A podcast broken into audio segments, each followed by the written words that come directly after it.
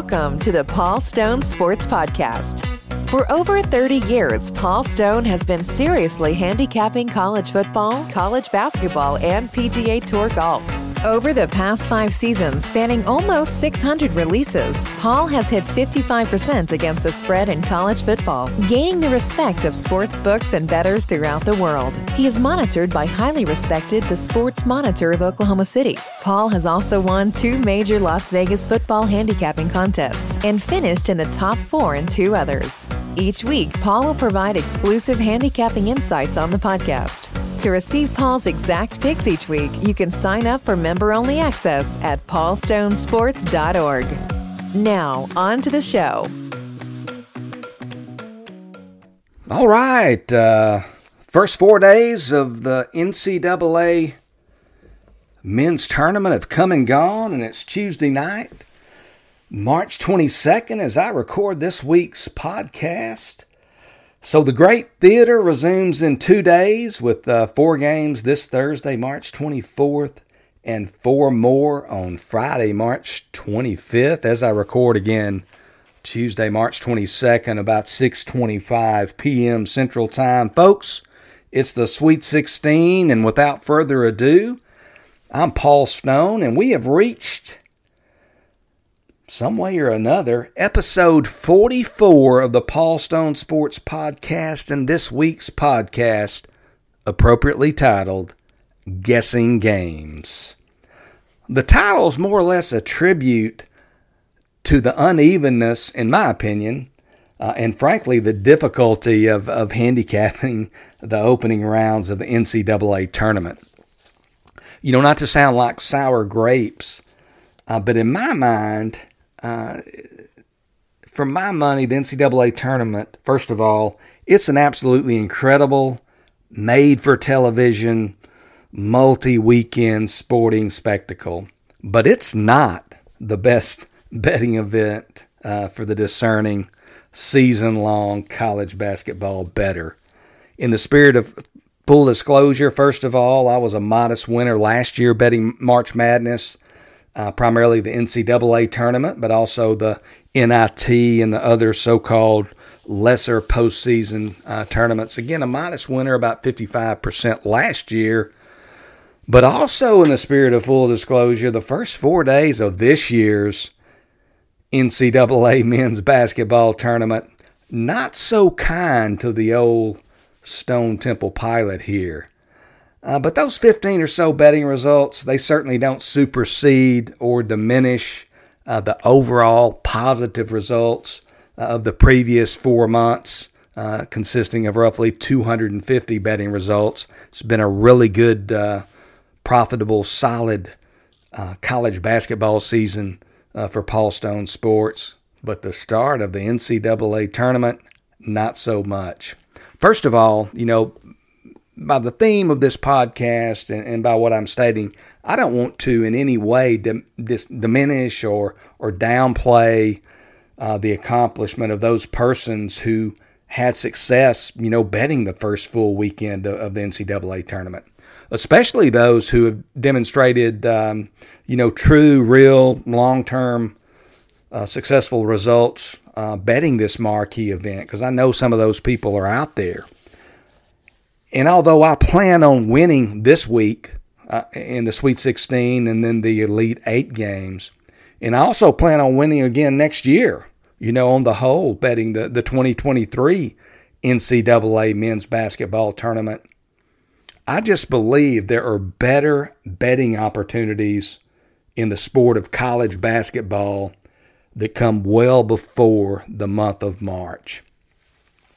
You know, I highlighted uh, this belief if you listened last week in last week's podcast, episode 43 of the Paul Stone Sports podcast. If you remember, that one was titled Don't Forget About the Little Guys.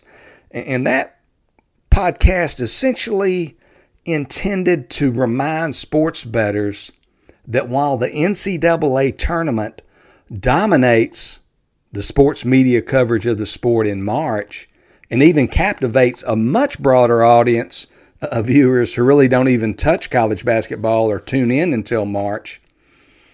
It's not the only game in town especially from a betting perspective. You know, don't forget about the NIT, the CBI, and even the Basketball Classic. The money's just as green laying 11 to get back 10 in those events. Uh, and perhaps for some of us, uh, those games have a higher percentage of covering. It may be easier to identify value or angles in those games going a little bit off the beaten path uh, than betting the uh, highly covered, uh, large volume, highly bet NCAA men's basketball tournament. So don't forget about the little guys. You know, along the lines of some of my thoughts uh, about March Madness, and this is not an original thought necessarily. I mean, a lot of you probably share this viewpoint, but March Madness, the tournament, it's when commentators on the major networks and sports bettors from, from throughout the land, you know, they begin to take notice of college basketball. Um, you know, they've mostly ignored it for, for the first four months. It's very unique that some of the main guys in studio, they really don't cover college basketball from early November until early March. Uh, and sometimes it even shows a little bit, unfortunately. You know, I know I know few guys, few bettors, if any, whom I would consider professionals or wise guys who truly look forward to March Madness for its golden, grand betting opportunities. You know, those are few and far between this time of year. Handicapping March Madness is more of a guessing game, uh, in my opinion, more of a crapshoot of sorts. You know, the results become more random. Uh, there's little rhyme or reason. You know, sometimes teams in the favorites role will come out tight. They'll come out with some apprehension, uh, and uh, the results ultimately shows that. But other times, the favorite comes out and um, clearly uh, has much more physical talent than the opposition, uh, and they totally dominate. Uh, you know, the results, in my mind, there's just less predictiveness in these games, meaning the, the games are more difficult to handicap. You know, sure, again, some are going to win betting March Madness, and some have consistently won, you know, pros and Joes alike. Uh, and again, I was a modest winner last year during uh, March Madness. That won't be the case uh, this year, uh, going into the the game, the tournament's final 15 games, uh, unless I have some type of a sterling showing and basically uh, sweep the board from here on out, or, or do quite well. I might not have to quite sweep the board. Professionals, by and large, almost unanimously much prefer the early season window from early November through Christmas, where study and preparation can uncover, you know, some value.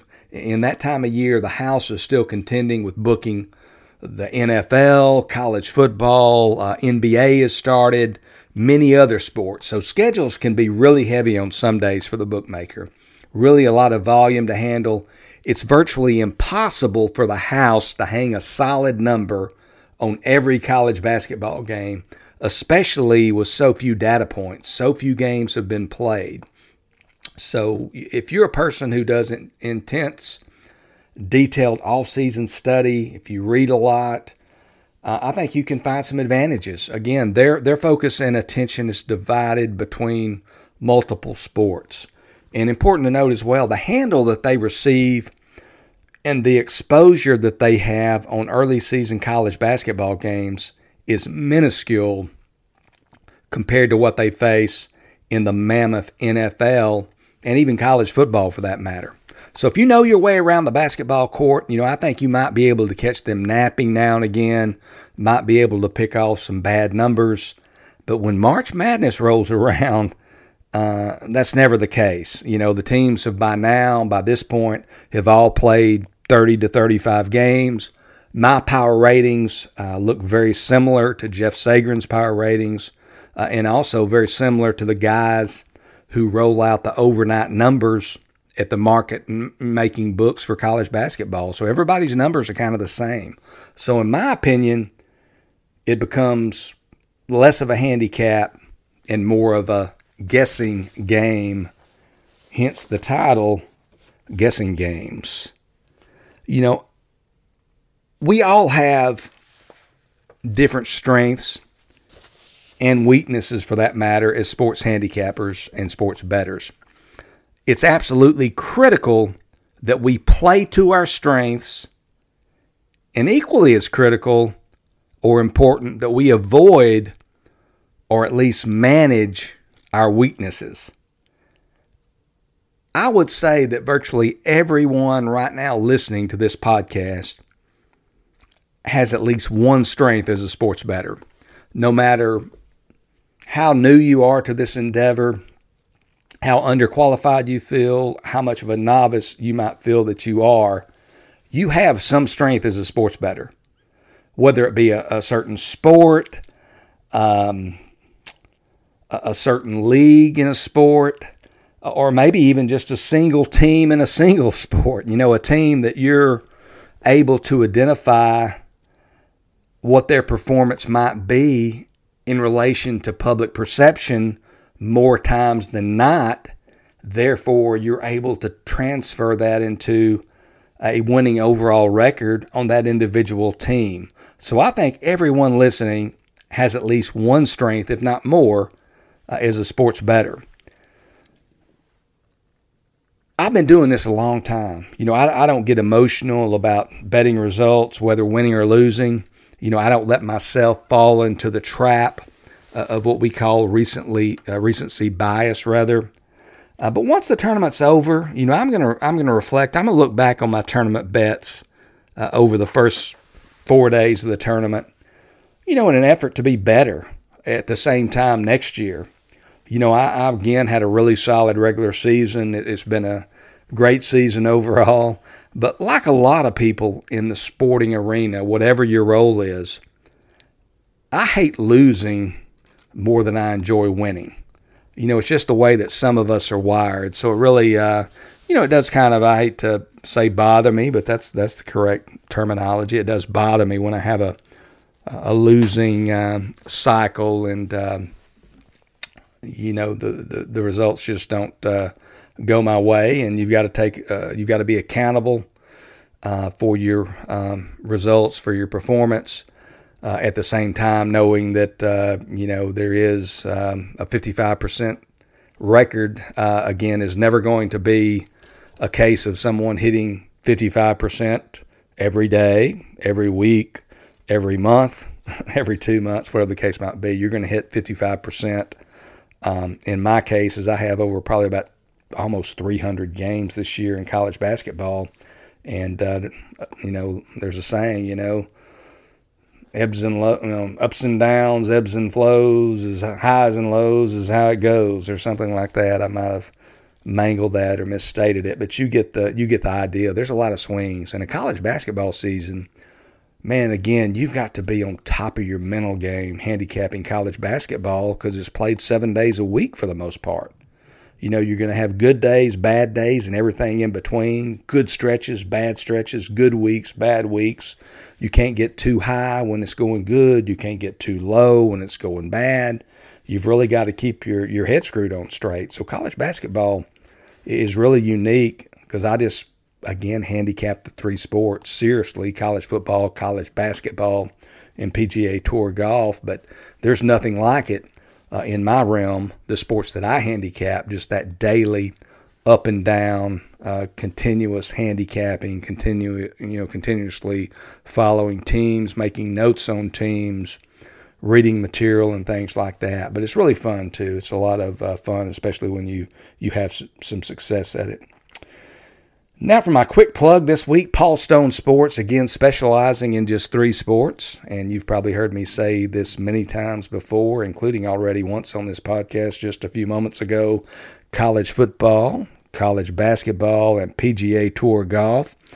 57% against the spread this past season in college football. Uh, that's regular season and bowls, 55%. 55% uh, this season combined in NCAA men's hoops. And again, that's regular season and March Madness. I'm one of the few handicappers who markets selections to the public, who chooses true transparency. I'm monitored by the independent and respected the Sports Monitor of Oklahoma City. If you understand how difficult it is to win long term, uh, as I have been able to do, and if you're a critical consumer, I might be your guy. You know, also, I think it's important that I offer affordable rates, you know, rates that add up and, and make sense to the bottom line. Just $79 from today all the way through the national championship game on Monday, April 4th. Just $79 for the rest of college basketball season. You can also get the remainder of college basketball season and all of my PGA Tour releases through late August for just 249 golf only for 199 if interested uh, please go to paulstonesports.org again that's paulstonesports.org going to keep this one short uh, as well. I've kind of shortened some of my podcasts in the last few weeks. It's really been busy. About to get to the end of college basketball uh, in another uh, couple of weeks. And then it will just be not just be but then it will be uh, off-season preparation, uh, full steam ahead for college football 2022, and then PGA Tour golf. Also, really going to focus on the golf at that point. So it's going to be a little less hectic, and I might be able to, or I will be able to, produce slightly longer podcast. I'm never going to be someone who's going to do hour long podcasts. I think that's uh, too long. A lot of my podcasts are going to be 25 to 35 minutes. Again, many over the last few weeks, even a little bit shorter than that. But without further ado, now to this week's comp selection in college basketball. We're going to look no further than Thursday's Sweet 16 matchup in the Lone Star State. Uh, San Antonio, the River City to be exact, a game between favored Villanova of the Big East and Michigan of the Big Ten. The Wildcats in this one now favored by five and a half after opening at five. You know, I think Michigan, first of all, has faced the more difficult road in its first two games of the NCAA tournament to get to San Antonio. Uh, the Wolverines defeated Colorado State by 12 and then knocked off Tennessee, a three seed, 76 to 68 this past weekend after trailing by six with under eight minutes remaining. This is a Tennessee team that many felt like might qualify for the Final Four. Uh, many argued that the Vols should have been seeded uh, at least a two seed, if not higher. But Michigan takes care of uh, Tennessee, wins by eight, advances to the Sweet 16. Villanova, not necessarily big in the front court. That could pose trouble for the Wildcats defending Wolverine center Hunter Dickinson. Dickinson comes into this game off two great performances in the Wolverines' opening two games of the tournament. In the first one against Colorado State again, 21 points for Dickinson, six rebounds, and four block shots. He was 8 of 10 from the field against the Rams. And then in this past game, again against Tennessee, 27 points, 11 rebounds, and one block shot. 8 of 13 uh, from the field against Tennessee. So for the two games from the field, Dickinson 16 of 23. That's 70% any way you slice it. Also, even had four assists against Tennessee. Dickinson's hot. Villanova, not that big. I think they're going to have trouble with Dickinson. If he continues to play as he has these first two games, I think Michigan has a chance to win this game outright. But in any event, I'm going to recommend taking Michigan plus five and a half on Thursday over Villanova. Well, that does it for another episode of the Paul Stone Sports Podcast. Going to be another great weekend of uh, watching college basketball. We also have a couple of PGA Tour golf events this week, uh, most notably the Dell Match Play event, a unique uh, format tournament played there at Austin Country Club in Austin, Texas, uh, about 200 miles from my home and residence in the eastern part of the state of Texas. Everyone have a great remainder of your week. Enjoy the games. Be responsible. Look forward to talking to you again next week. Again, I so much appreciate you listening to the Paul Stone Sportscast, or podcast rather, podcast. Again, until next time, signing off once again, I am Paul Stone.